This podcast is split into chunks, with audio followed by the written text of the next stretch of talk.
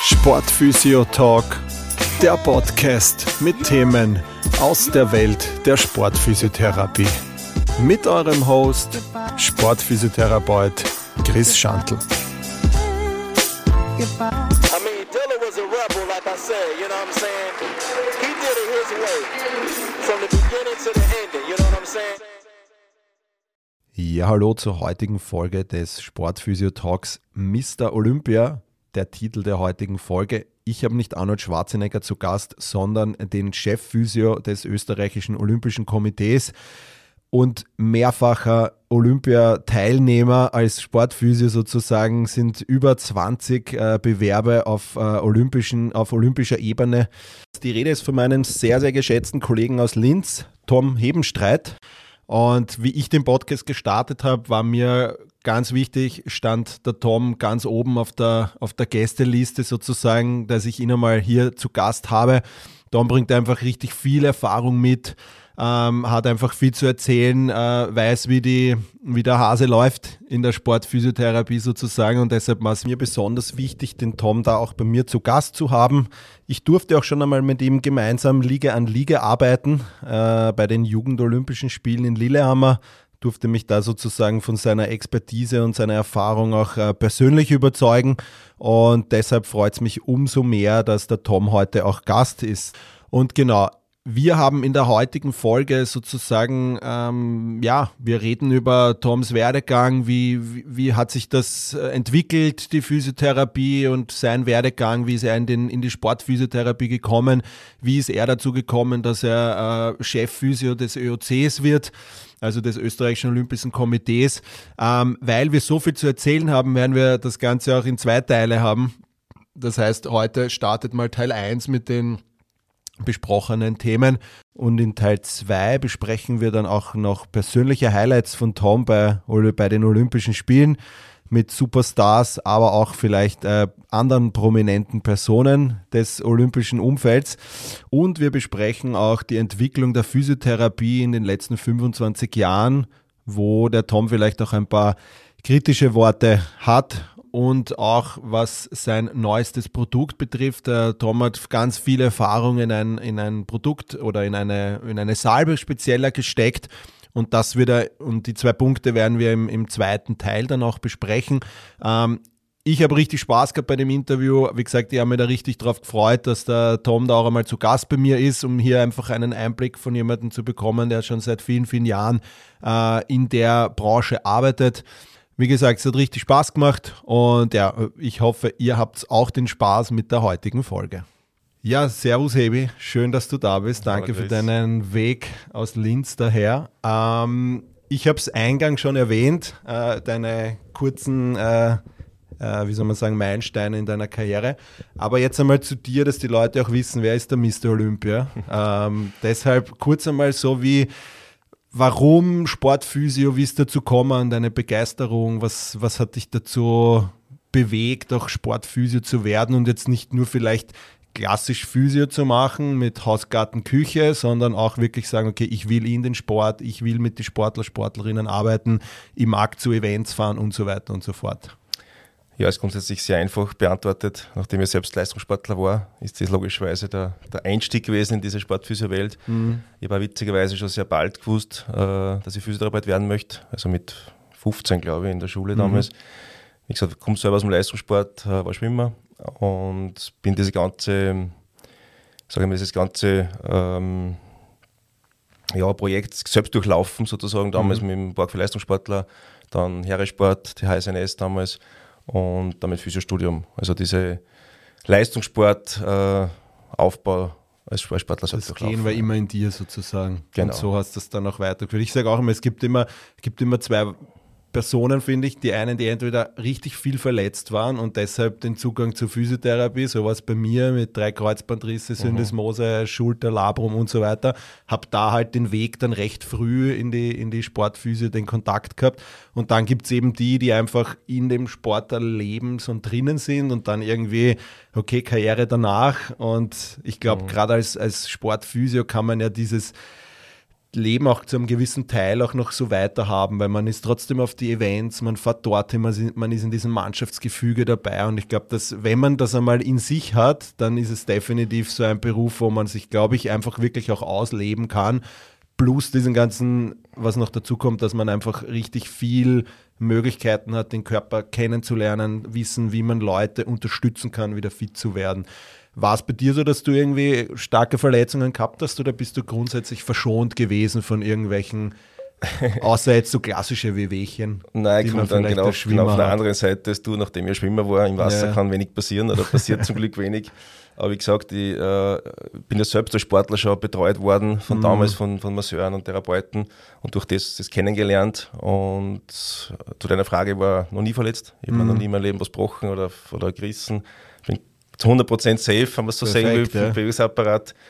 Äh, wir haben natürlich sehr viel Kraft trainiert damals auch und, und Ausgleichssport gemacht mit Basketball, Volleyball, aber ich war bei den Spielsportarten mhm.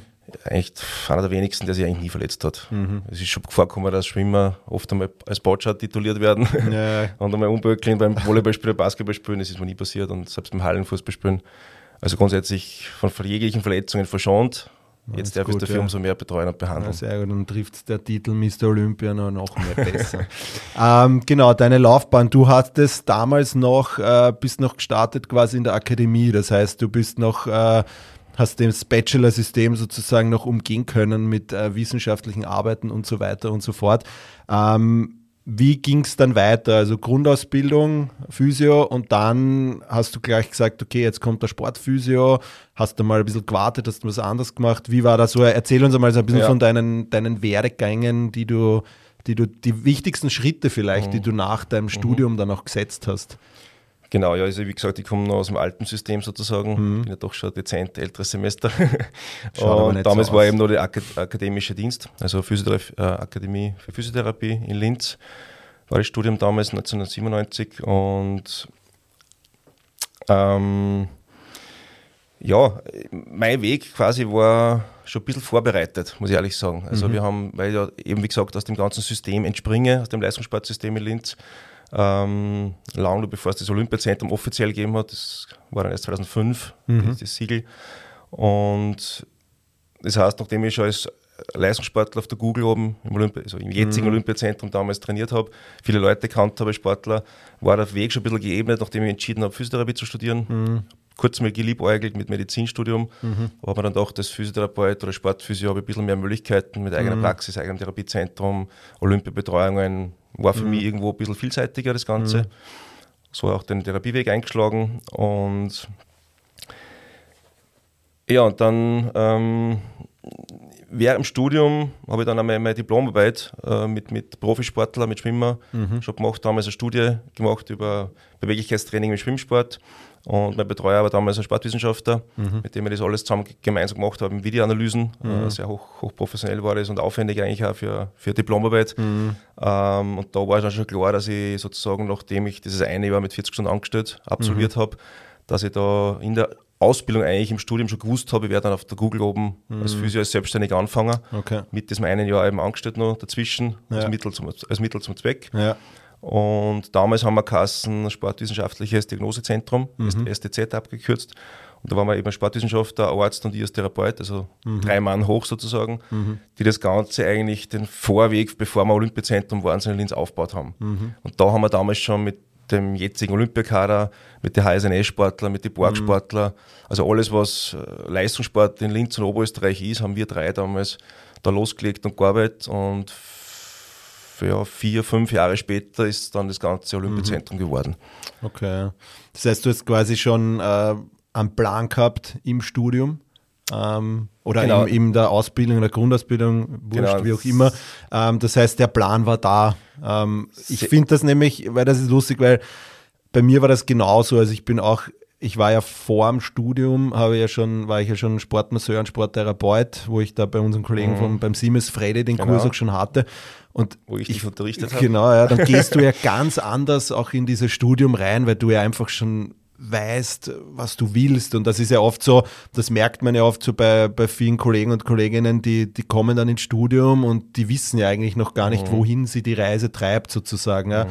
Und ich glaube, dass gerade bei so, so Leuten wie bei dir und jetzt auch rückblickend bei mir, dass halt einfach so dieser Sport, wenn du das in dir hast, ich glaube, dann gibt es eh nur einen Weg. Ja? Also da wirst genau. du nicht in der Neuro enden oder in der, in, der, in der Inneren, sondern da wirst du halt in den Sport reinkommen, weil das einfach, wenn man es wenn man es immer gelebt mhm. hat und wenn man dann auch schon natürlich die Kontakte hat und da was aufbauen kann, dann ist das ja das Schönste, wenn du Beruf mit äh, deiner Leidenschaft oder verbindest, dass dann der Beruf auch mhm. quasi die Leidenschaft genau. ist und das ist definitiv ja bei dir auch der Fall gewesen. Darum, das war alles schon vorbereitet, das Ganze und ich habe da mhm. schon sehr, sehr konkrete Ziele gehabt, äh, schon gewusst, ich mache dann sofort die Sportphysio-Ausbildung mhm. und, und gehe dann meinen Weg sozusagen und war immer der Plan, eigene, eigene Praxis, eigenes Therapiezentrum mhm. äh, mit Leistungssport. Ich habe dann sehr, sehr bald angefangen, dadurch, dass ich eben auf der Google oben mhm. mit allen Nationalteams und Nationaltrainerinnen und Trainern äh, mhm. in Berührung gekommen bin und ja eigentlich der einzige Physio damals war, alleine wirklich alles gemacht oben. Mhm.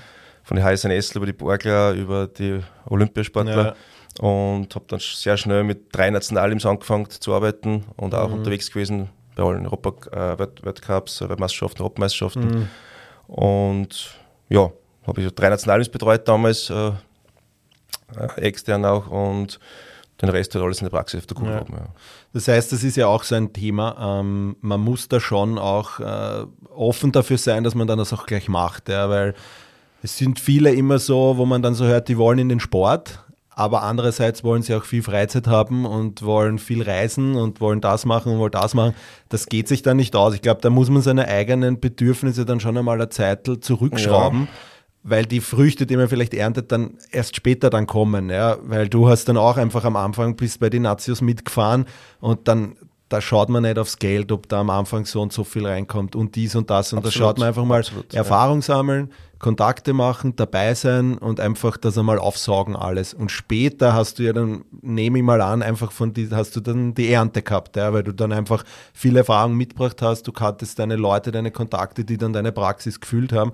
Und ich glaube, das ist definitiv so, also was man an Junge weitergeben muss, wenn man, glaube ich, wirklich in dem Bereich dann auch was machen will, muss man seine Bedürfnisse am Anfang einmal vielleicht ein bisschen hinten anstellen, sozusagen. Definitiv. Das ist die Grundentscheidung eigentlich, die man treffen ja. sollte das, oder, oder, muss dann in Wahrheit auch.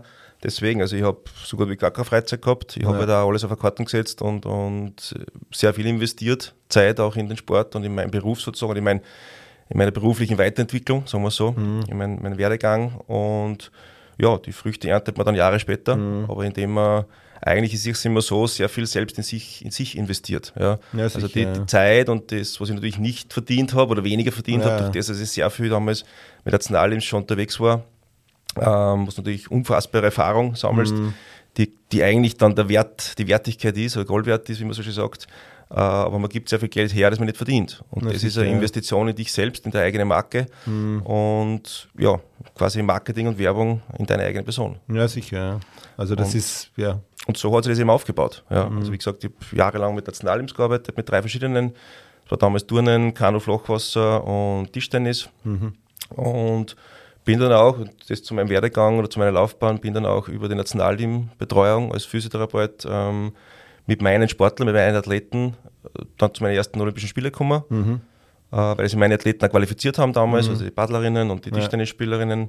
Und ja, somit waren 2008 in Peking mhm. meine ersten Spiele als Physio. Mhm. Und seitdem bin ich quasi, ja, nicht der Arnold Schwarzenegger, aber Mr. Olympia mit, sehr, mit sehr vielen gesammelten Olympischen Spielen. Ja, sehr cool, ja. Das heißt, ähm, wie schaut dein täglicher Arbeitstag, wenn du jetzt nicht gerade da am Freitag bei mir sitzt und ja, ich komme mir gerne komm gern nach Wien und besuche dich immer wieder ähm, gerne. Na, aber wie, wie, schau, wie kann man sich das jetzt vorstellen, äh, den, den Arbeitsalltag von dir? Wie, wie rennt das ab? Hast du jetzt noch immer nein, also acht bis zehn am Abend, so wie früher, oder ist es jetzt schon so, dass du sagst, okay, du hast jetzt deine Erfahrung, ähm, es ist so, dass, dass du halt jetzt natürlich einfach auch deine wahrscheinlich Mitarbeiter und Mitarbeiterinnen hast, ja, dass du, wie kann man sich so ungefähr so vorstellen, jetzt nach 25 Jahren Physiotherapeut, der viel erlebt hat im Sport, wie schaut dann so die tägliche Arbeit aus? Ja, meine Arbeit ist dahingehend hat sich ein bisschen verändert, dass ich eben nicht mehr 8 bis 17 Uhr mhm. oder 8 bis 18 Uhr in der Praxis stehe. Ähm, schon sehr viel arbeite, aber jetzt nicht mehr nur rein am Patient, also mhm. sprich manuell. Das habe ich bewusst äh, zurückgedreht, weil ich ein bisschen andere Philosophie habe. Also ich mache nur mehr wirklich äh, absolute Qualität und keine mhm. Quantität. Ist mir einfach persönlich sehr wichtig, ist meine ja. Grundphilosophie und ich äh, glaube, dass es auch die ehrliche Arbeit ist als wie dass ich einen Patienten nach dem anderen durchpauke wie am Fließband, mhm. sondern wirklich nur wenigere pro Tag dafür wirklich auf High Quality. Mhm. Und nachdem ich ein eigenes Therapiezentrum in Linz habe äh, und führen muss sozusagen mhm. und mich darum kümmern muss, dass alles passt, dass meine Mitarbeiter, mein Team sozusagen auch gut versorgt mhm. ist mit Patienten, habe ich natürlich auch die Geschäftsführertätigkeit mhm. Und kann man sagen, ich bin so halb Physiotherapeut, halb Geschäftsführer, ein Viertel mhm. vielleicht ein Hausmeister, also ich kümmert mich um alles und und mache von Glück Wechseln Zeit Organisation, Einkäufe, Bestellungen, also alles halt. Ja. das halt machst du dann, okay. Ja. Natürlich, ja. ja. Trotzdem um das kümmern. Mhm. Mache auch die ganze, ja, meine eigene Buchhaltung und, und alles, was halt administrativ rundherum ja, dazugehört. Ja. Und seit letztes Jahr haben wir jetzt einen zweiten Standort in Linz, in mhm. Ufer drüben, äh, in einem großen Fitnessstudio mit einer zweiten Praxis, also zwei Standorte mhm. und, und ja, die Arbeit wird nicht weniger. Mhm. Und selbst konzentriere ich mich eigentlich, wie gesagt, das Therapiezentrum läuft zum Glück sehr gut mhm. aufgrund meines Teams, äh, die alle sehr fleißig sind und somit kann ich mich sozusagen persönlich ein bisschen mehr in Richtung meine eigenen Interessen entwickeln ja, und sagen, ja, den nächsten Schritt setzen äh, Kooperationen mit, mit äh, Teams rundherum aufbauen, mhm. so wie wir es jetzt haben mit, mit dem Tournationalteam, mhm. weil das Damen-Nationalteam seit letztes Jahr September in Linz stationiert ist. Mhm. Aktuell dann eben die Kooperation mit den Black Wings, mit Eishockey, mhm. die wir mitbetreuen. Also es sind sehr viele Sachen rundherum und die ich mich mhm. einfach organisatorisch kümmere. Ja. Also gerade bei Black Wings zum Beispiel kümmere ich mich um die ganze medizinische Abteilung, mhm. habe das Ärzteteam neu aufgestellt mit UKH und, und es ist sehr viel organisatorische Arbeit, die mir aber auch Spaß macht. Und das, das für mich einfach ein guter Ausgleich ist zum Therapieren, sondern eben nicht nur auf an der Therapieliege stehe. Ja, sicher. Sondern Niemand da mehr Erfahrung über die letzten Jahre mit. Ja. Hm,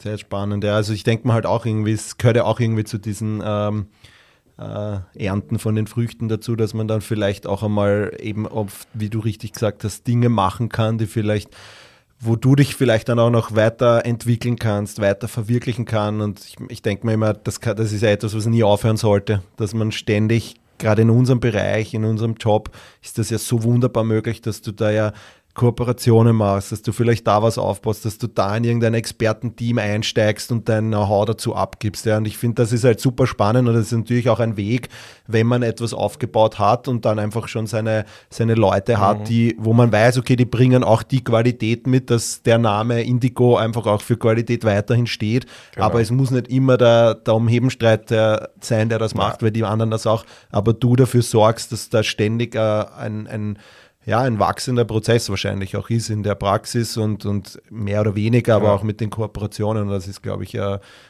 auch ein Teil, wo man sicher auch sich verwirklichen kann. Ja. Genau, nein, das ist mir sehr wichtig. Also, dass das, wie gesagt, das Therapiezentrum an sich mit dem Namen Indigo in Linz äh, äh besser wird und bekannter mhm. wird und wirklich für Qualität steht. Ja, also eben nicht nur mit meinem, ich für mich mit meinem Namen. Ja. Deswegen wollte ich ja nie, dass das Therapiezentrum meinen Namen tragt, sondern einfach ein Überbegriff hat, ja. dass die Leute sagen, hey, ich gehe ins Indigo, das ist ein Top-Team, mhm. äh, weil äh, gute Arbeit steht und fällt immer mit dem Team. Ja. Mhm. Also alleine kann man nicht alles reißen, mhm. so, wie es so schön heißt. Und ähm, das ist mir ganz wichtig und ich mhm. kann mich dann auf das konzentrieren. Mhm. Und ja, habe immer auf Qualität geschaut und das mhm. wird auch so bleiben.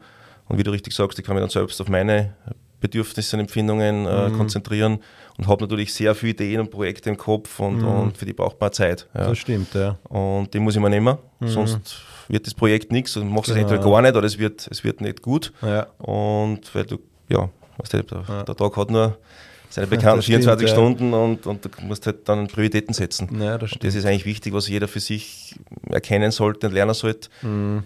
Jeder glaubt immer, man muss alles machen und alles machen können, das funktioniert nicht. Ja, das du hast die Energie ja. dann auch nicht. Ja. Ich wollte gerade sagen, ja, die Energie und das äh, tut dann ja auch in gewisser Weise die Kreative mhm. ein bisschen drosseln, äh, Kreativität ein bisschen drosseln und dann scheitern vielleicht irgendwelche Projekte, mhm. weil du halt zu viel machst. Ja, also genau. von dem her, ja, du hast das gerade angesprochen, Team ist das Wichtigste. Ähm, ich finde gerade im Sport, ähm, wenn man arbeitet, ähm, jetzt im Studium bei mir kann ich mich noch erinnern, man hört diesen O-Ton raus, wir Physios sind immer was Besseres als wie Masseure jetzt. Ja. Mhm. wenn, natürlich, wenn man jetzt die Ausbildung und so weiter hernimmt, ja, von, vom theoretischen her, ja, jetzt kennst du und ich aber Personen und äh, Leute, die wir sehr schätzen, die kein Physio sind, mhm. ja, die vielleicht eine Masseurausbildung haben oder einen Sporttherapeut noch, ja, die aber trotzdem richtig gute Arbeit machen. Und wie wichtig ist dir ein Team und wie unwichtig ist dir, ob der jetzt äh, ähm, Masseur ist oder ob der Sporttherapeut ist oder ob der Physiotherapeut ist und so weiter und so fort. Oder geht es dir eher darum, dass dieses Team, der Arzt gehört ja auch noch dazu, da habt mhm. ihr im ÖOC einen, einen wirklich äh, hervorragenden Arzt. Ja. Du lachst. Genau. Schöne ja, weil Grüße, ein guter Freund von mir ist natürlich. Nein, aber du weißt, um, um was es mir geht. Es geht um diese äh, ich glaube, es geht darum, dass das Team gut funktioniert ja. und nicht, was hat einer jetzt wirklich Nein. an Ausbildung, sondern Definitiv. jeder also hat seine Stärken, oder? Der Ausbildungsgrad ja. ist mir persönlich komplett egal. Mhm. Also wenn ich von Team rede, dann sind wir alle, sitzen wir im selben Boot, ja, metapherhaft und das, somit müssen wir sowieso zusammenhalten. Das ist vollkommen egal, wer was ist, mhm. sondern äh, da geht es darum, wer ist wie loyal, wer mhm. arbeitet mit anderen zusammen und man, es kristallisiert sich dann Teamfähigkeit raus bei manchen, die man dann sagen, okay, die, die haben top im Team gearbeitet mhm. ja, und die brauchen wir wieder. Und das war mir auch zum Beispiel letztes Jahr in Tokio, wo ich eben die Leitung überhaben durfte mhm. äh, vom therapeutischen Team in, bei den Spielen, äh, war mir extrem wichtig im Vorfeld. Also ich mhm. habe wirklich geschaut, dass das Team, so wie ich das Team vorstelle, so zusammengestellt wird, mhm. dass wir dort äh, eine Bombenarbeit leisten und mhm. für unsere Athleten, und das sind die wichtigsten in ja, dem Pool, um die geht es letztendlich, ja die müssen topfit sein und vor allem zufrieden sein, dass die mhm. bestens betreut werden. Ja. Mhm. Und da ist es egal, ob äh, ein Arzt, der Physiotherapeut oder der Masseur, äh, das sehen, sehen ich nicht oder sehen wir nicht. Wir sind mhm. mittlerweile zum Glück alles Freunde und Top-Kollegen und der Arzt horcht sich an, was der Physiotherapeut der mir erzählt und mhm. der mir erklärt und umgekehrt der Therapeut mit dem Masseur. Also das, das hat da keinen kein Platz ja, in, in, der Hierarchie auch, sozusagen. Weil schau ganz ehrlich, bin immer sehr ehrlicher, direkter und kritischer mhm. Mensch. Ähm, es gibt gute Ärzte, es gibt schlechte Ärzte. Mhm. Es gibt so super Physios, es gibt komplett schlechte Physios, mhm. muss man beinahe sagen. Ja, sicher, es gibt gute Masseure und schlechte Masseure. Also das, ist, das hat mit dem nichts zu tun. Ja, ja. Das heißt, äh, in jedem Bereich gibt es Top-Leute und weniger gute Leute. Mhm. Ist einfach so, oh, aufgrund der Masse. Und da muss man in jedem Bereich einfach die beste Qualität rausziehen. Mhm. Und wie gesagt, äh, der beste Masseur ist mir, ist mir zehnmal lieber als wie ein schlechter Therapeut. Mm, ja. voll, also für mich gibt es da keine, ja. keine, Unterscheidung eigentlich. Ja, ja stimmt. Also ich finde das auch immer extrem wichtig, weil ähm, ja, wie du sagst, es gehört um die, diese Teambereitschaft, dass jeder einfach anpackt und auch Dinge macht, die vielleicht jetzt nicht in seinem, du hast das vorher gerade gesagt, du wechselst die Glühbirnen, ja. ja. Ähm, einfach weil du sagst, okay, das Therapiezentrum, das soll mhm. gut dastehen, mhm. das soll Qualität haben und da gehört halt auch dazu, wenn die Glühbirne die ganze Zeit flackert und wenn so dir das es, halt ja. wichtig ist, dann drehst das du halt raus, genau. bevor es da irgendwen anderen hast. Und genau. ich glaube, genauso ist es ja auch in der Zusammenarbeit ähm, dass da jeder seine Stärken hat. Der eine hat vielleicht mehr in die Bereich, in die Bereich, aber dass man da einfach wirklich als, als Team dann auch gut funktioniert, weil unterm Strich geht es um die Mannschaft, um den Sportler, der dann am besten dasteht. Und ich sage immer, wenn du mit auf Olympische Spiele bist, dann brauchst du nicht die super fancy Kreuzband-Kraftübung, weil das, der, der Sportler ist ja dort zu 100% wahrscheinlich fit, außer ein paar, mhm. Klammer, ein paar Wehwehchen, ja.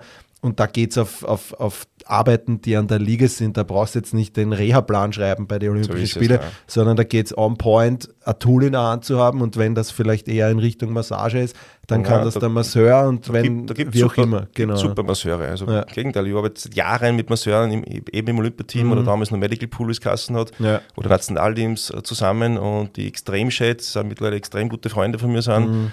Und dann hat jeder einfach seine Fähigkeit und seine, und seine mhm. Teamleistung, sage ich jetzt einmal. Ja. Und das ist das Wichtigste, dass das, diese Kompetenzen ja. harmonieren mhm. und zusammenspielen und jeder seinen Top-Beitrag dazu leistet. Mhm. Und ganz wichtig die Kommunikation. Also es muss auch, denke ich mal, Respekt trotzdem auch da sein untereinander und, und die Kommunikation immens wichtig mhm. und jeder muss einfach für den anderen da sein. Also ja, es darf voll. sich keiner für was zu schade sein genau. und, und deswegen ist diese Teamfähigkeit und Loyalität so wichtig. Also jeder ja. muss einfach 100 Prozent äh, geben und dem anderen auch helfen, wenn er mal genau. zum Beispiel sportartübergreifend ist bei uns ja. beim, im Olympiateam ist. Also, man gut, ich habe selber meine, meine Sportarten eingeteilt, mhm. die, wo ich die Wettkampfbetreuung mache bei, bei den Spielen.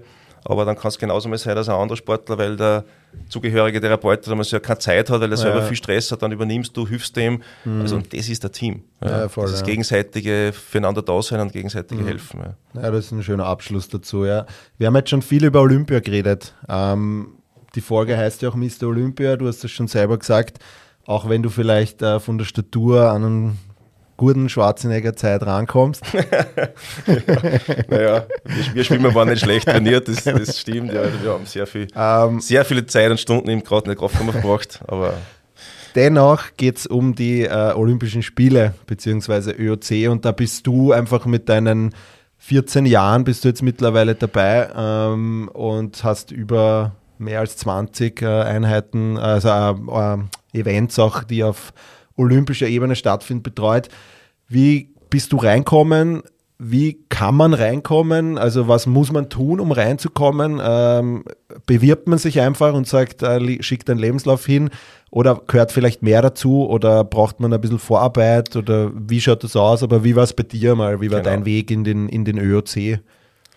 Grunde ist, ich habe es kurz, kurz angesprochen, äh, ergibt sich das, dieser Weg meistens von selbst. Ja. Mhm. Aber natürlich, wie du richtig sagst, du musst Vorarbeit leisten, also eine Bewerbung schreiben wird nichts bringen, mhm. weil einfach du die dazugehörigen Athleten auch brauchst. Mhm. Und so ist es ja bei mir gewesen, ich habe es zuerst angesprochen, ähm, ich habe Nationalteams betreut seit 2002 und wenn sie dann deine eigenen Athleten, die du im Nationalteam, und das ist eigentlich der Hauptweg, wie du zu Spiele kommst. Mhm. Ja. Wenn sich deine Athleten, die du übers Jahr, sagen wir immer, oder ja. über die vier Jahre sozusagen begleitest und betreust, äh, bei EM, WM, World etc., mhm. Nationalteam, Trainingslager, whatever, ähm, dann wirst du auch vom Verband, und so funktioniert es bei uns, äh, wirst du vom Verband nominiert. Wenn es jetzt zum Beispiel Richtung Paris geht, mhm. 2024, dann können die Verbände, also jeder einzelne Sportverband, vorschlagen und nominieren. Mhm.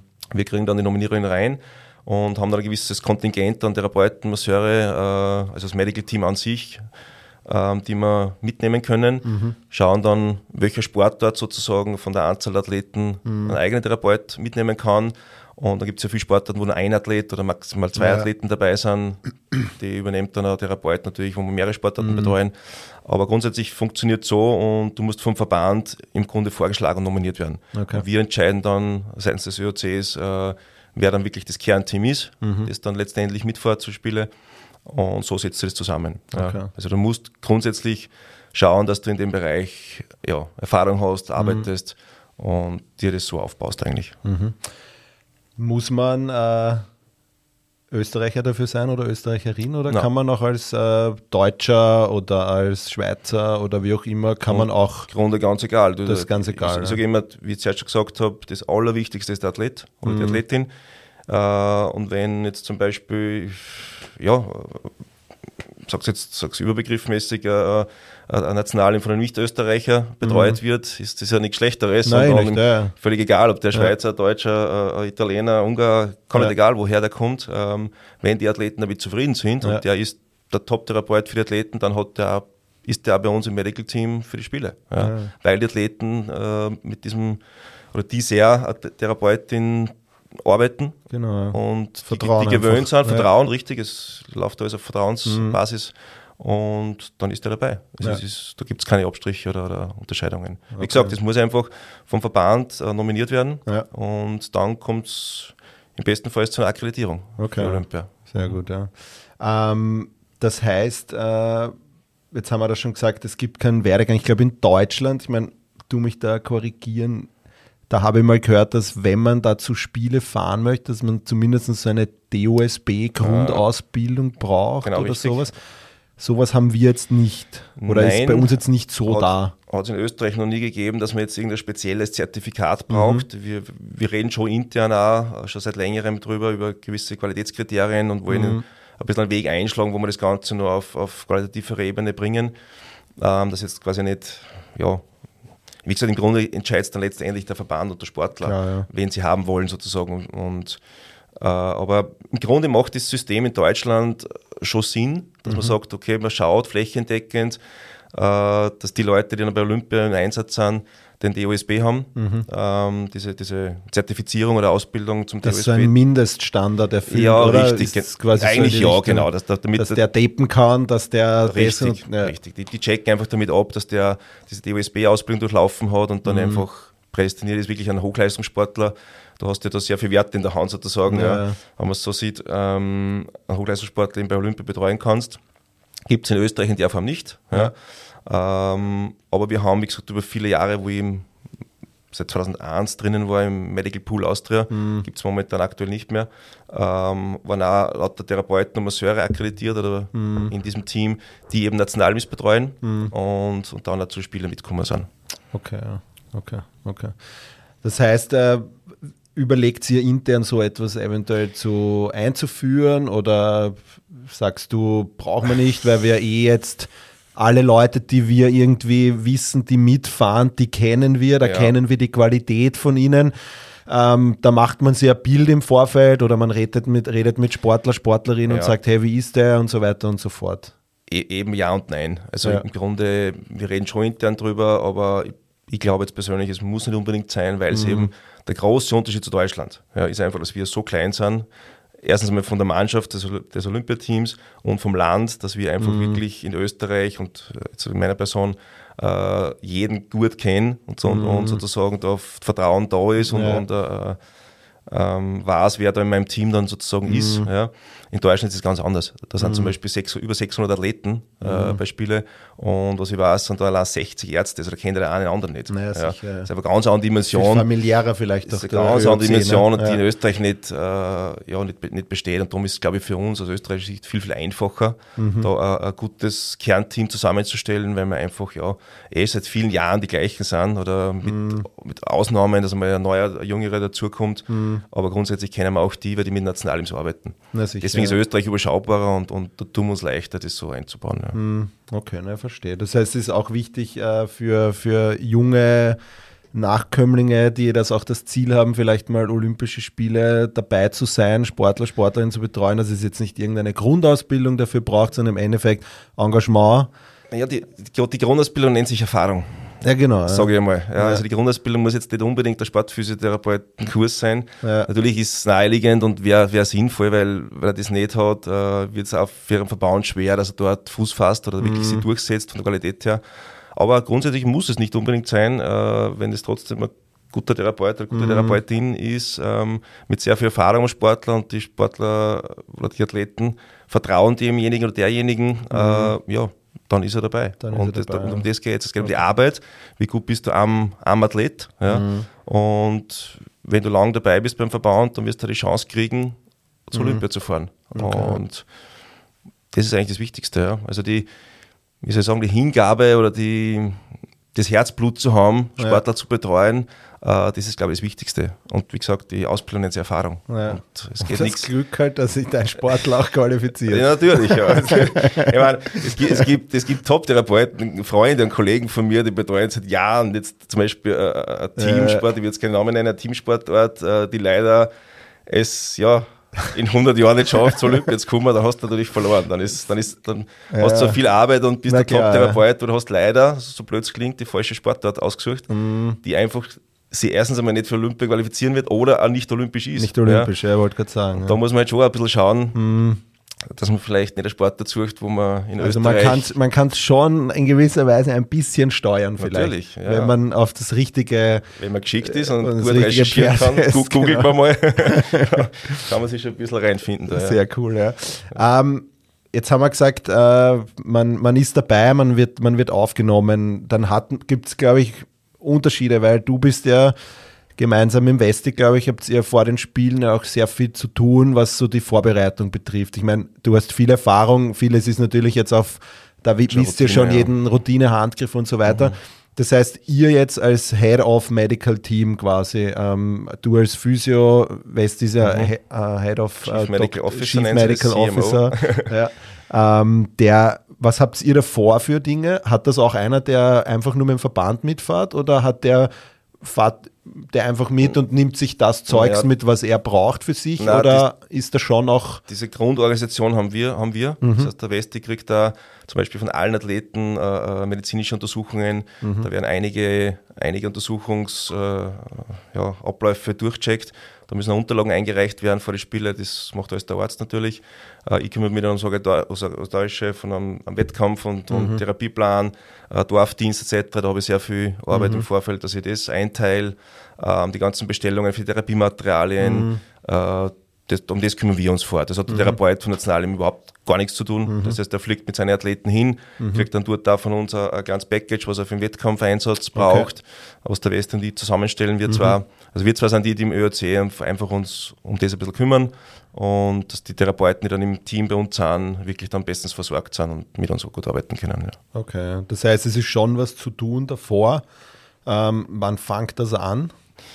Ich, kann, jetzt Weil ich weiß nicht, gemeine Frage, es gibt, das, Zeit, nein, es gibt, es gibt die kurzfristigen vielleicht halt, bevor er wegfliegt. Ne? Ich ja, glaube, da ist vielleicht ein bisschen mehr. Es gibt schon einmal so ein riesengroßes Meeting, wo auch die ganzen äh, äh, Verbandstrainer und, und, und teilweise auch Funktionäre dabei sind, Vollspieler. Das war jetzt vor Tokio, ein Jahr vorher äh, in Linz, zwei Tage lang. Sowas gibt es auch noch, so Meetings und Besprechungen, wo wir auch vorgestellt werden und wo wir uns auch schon mit den Trainern zusammenreden. Mhm. Also wir, wir reden eigentlich für mit den Verbänden, mit den mhm. Trainern, äh, ob es Wünsche gibt zum Beispiel, ob sie, okay. ob sie einen Langzeitverletzten haben, der vielleicht eine spezielle Betreuung braucht. Also wir checken schon im Vorfeld auch ein bisschen ab, bevor wir rüberfliegen. Mhm. Ja. Gibt es wen, der aktuell verletzt ist, bevor mhm. wir zu Spiele fliegen, damit wir dort schon wissen, um den kümmern wir uns gleich speziell, okay. dass der dann zum Zeitpunkt X oder zum Wettkampftag fit ist. Ja. Äh, helfen vielleicht da mit Infrastruktur vorher noch ein bisschen mit, mhm. je nachdem aus welchem Bundesland der kommt. Also da gibt es schon so ein bisschen Kommunikation okay, auch. Ja, super. Ist, aber es ist jetzt nicht der ja, ist jetzt kein, kein Nebenjob, den man da erfüllen muss, sondern okay, ja, es ist einfach hält sich in Grenzen sozusagen. Ja, genau. Okay, ja, sehr gut. Wenn man dann hinkommt, ich glaube, ihr seid immer, ihr zwei, auf jeden Fall mit den anderen mhm. äh, äh, vom Clan des ÖOC sozusagen, seid ihr ja schon früher dort.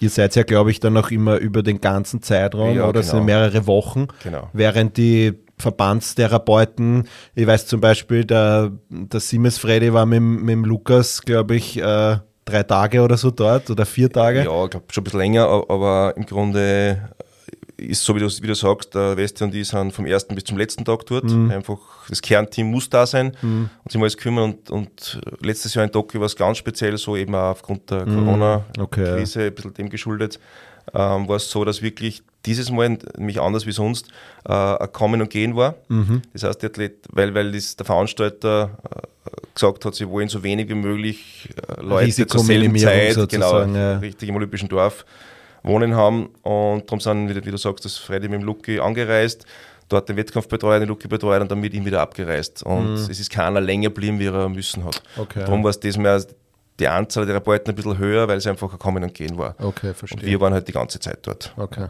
Und sonst versucht sie das halt dann, dass ähm, glaube ich, auch ein, vielleicht ein Therapeut dann auch woanders mithilft oder so, wenn der dort ist. Oder kann, also genau. kann es passieren, wenn ich jetzt mit dem Kajakverband hinfahre und du sagst, okay, beim Triathlonverband ist jetzt irgendwie gerade niemand dabei und du schaffst das nicht, dass der sagt, ja. hey, kannst du den. Äh, Natürlich. Das, das, genau. das passiert und, und passiert ja immer wieder aus verschiedensten Gründen. Mhm. Ja. Ich kann mich erinnern, früher ist passiert, weil einer krank geworden ist oder, oder solche Sachen.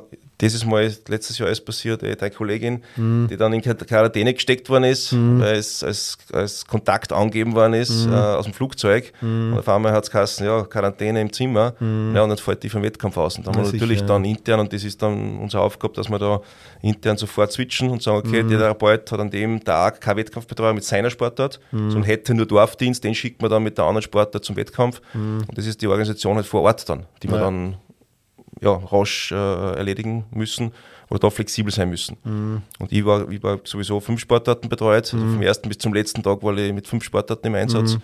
Und ja, und okay. wie gesagt, das ist, hängt, auch, hängt auch von der Akkreditierung ab. Ja. Mhm. Es gibt da nicht, nicht jeder Therapeut hat unendliche Akkreditierung, mhm. das nennen sie so mit dem liegenden Charakter. Ja. Äh, somit kann der bei jeder Sportart überall aus und ein und jeden betreuen. Okay, ja, das ja nicht. Ich kann mich erinnern, früher in, in Peking, wo ich war, meine ersten Spiele, hat es nur Akkreditierung gehen mit einer oder drei Sportarten. Okay. Also du hast gar nicht jetzt sagen können, du machst jetzt zwei Sportarten dazu, weil das einfach gar nicht möglich war, mhm. weil die Akkreditierung okay, nicht da war. Ja. Und da hat es ganz, ganz wenige in dem, in dem Gesamtkontingent wenig mhm. äh, All-Akkreditierungen gegeben, ja. die zum Beispiel die Ärzte logischerweise haben, die müssen überall Klar, ja. sofort sein können. Und wir Therapeuten haben nur maximal drei Sportarten gehabt okay. oder eine. Das heißt, okay. Ja, das heißt, du kannst wirklich nur dann zu diesem einen Wettkampfort, mhm. Hausnummer zur Tennisanlage und sonst mhm. nirgends hin. Ja. Mhm. Und das ist halt bei den großen Spielen, ich meine, das ist bei kleineren Spielen Mhm. nicht der Fall, bei großen Spielen einfach auch die organisatorische Challenge. Na, sicher. dass du so da schnell switcht, handeln ja. können. Wer kann das überhaupt, darf das überhaupt Mhm. betreuen aufgrund der Akkreditierung? Ja. Okay, interessant. Du hast es gerade angesprochen, es gibt kleine, es gibt große. Ähm, ich habe mal das äh, oder den Glück gehabt, mit euch beiden auch bei Mhm. äh, Jugendolympische Spiele dabei sein zu dürfen. Es war sehr kitschig in Lillehammer, es war richtig schön dort. Ja, das ist Ähm, das Oldschool-Dorf von Ja, damals. voll, ja, das, war, äh, richtig, da hat alles zusammenpasst da oben, ja, genau. Ähm, jetzt ist aber das ja auch so, ich meine, du betreust ja diese Jugendspiele auch, ja.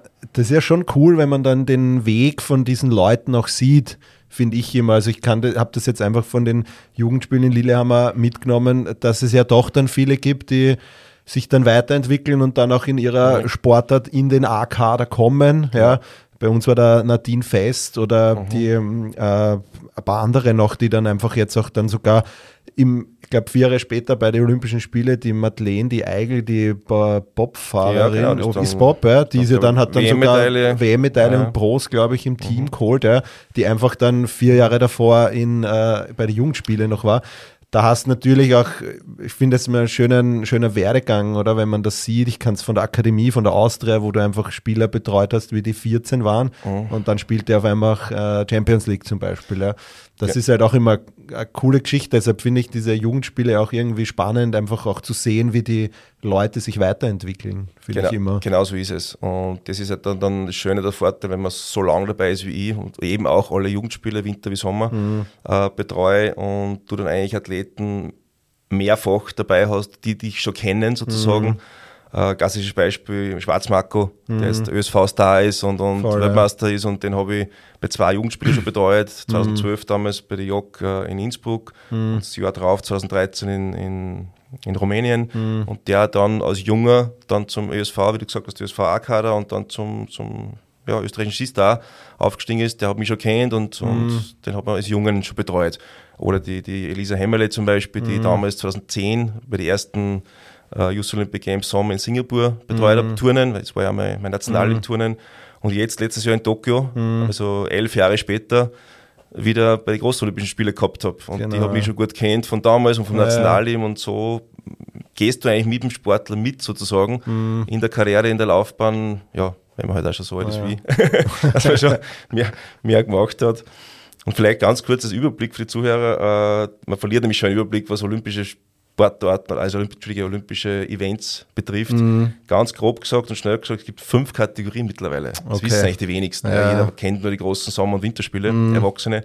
Aber wenn man es ganz kurz anbricht, es gibt fünf Kategorien. Mhm. Es sind im Erwachsenen die großen Sommer- und Winterspiele, alle vier Jahre. Zweite Kategorie sind dann die weltweiten Youth Olympic Games, Mhm. nennen sie JOC, äh, Sommer und Winter, auch alle vier Jahre. Mhm. Äh, dritte Kategorie sind die europaweiten Jugendspiele, nennen sie EOF, und Mhm. Ja. Mhm. die sind immer alle zwei Jahre, sind öfter, dafür dauern es kürzer, äh, aber eben nur europaweit, Ja. äh, sind immer die ungeraden Jahre. Und dann gibt es äh, seit 2015 erst relativ neu die European Games, Mhm. die Österreich hat beschickt. Und das sind so Kontinentspiele, wenn man Ja. so sagen will. Die gibt es seit 2015 auch alle vier Jahre für Erwachsene. Mhm. Also nichts mit Jugend zu tun. Und dann jetzt die fünfte Kategorie, die, die neueste, Mhm. die jüngste Kategorie ist seit 2019 die World Beach Games, die wir auch äh, Mhm. Okay. mit, mit betreuen und beschicken. Und die gibt es seit 2019 erst. Da waren sie das Mhm. erste Mal in Doha, in Katar, vor drei Jahren. Okay. Und sind nächstes Jahr zum zweiten Mal auch alle vier Jahre. Also das sind diese fünf Kategorien, wenn man es Ja. so sagen wir, ein bisschen Überblick beha behalten will. Ja. Und das natürlich wahrscheinlich äh, von der Gewichtung der Therapeuten natürlich auch bei jeder Kategorie wahrscheinlich dann vielleicht bei den großen Spielen sind wahrscheinlich mehr Therapeuten und Ärzte im Einsatz und bei, ich meine, wir bei den, bei den Youth Olympic Games in Lillehammer, wir waren drei Therapeuten Genau. waren und zu dritt, ein, ja. genau zu dritt äh, und äh, ein, ein Arzt war mit. Das heißt, das ist Ah, oder zwei ma- maximal weg, manchmal wechseln. Ja, aber genau Ja. richtig, ja.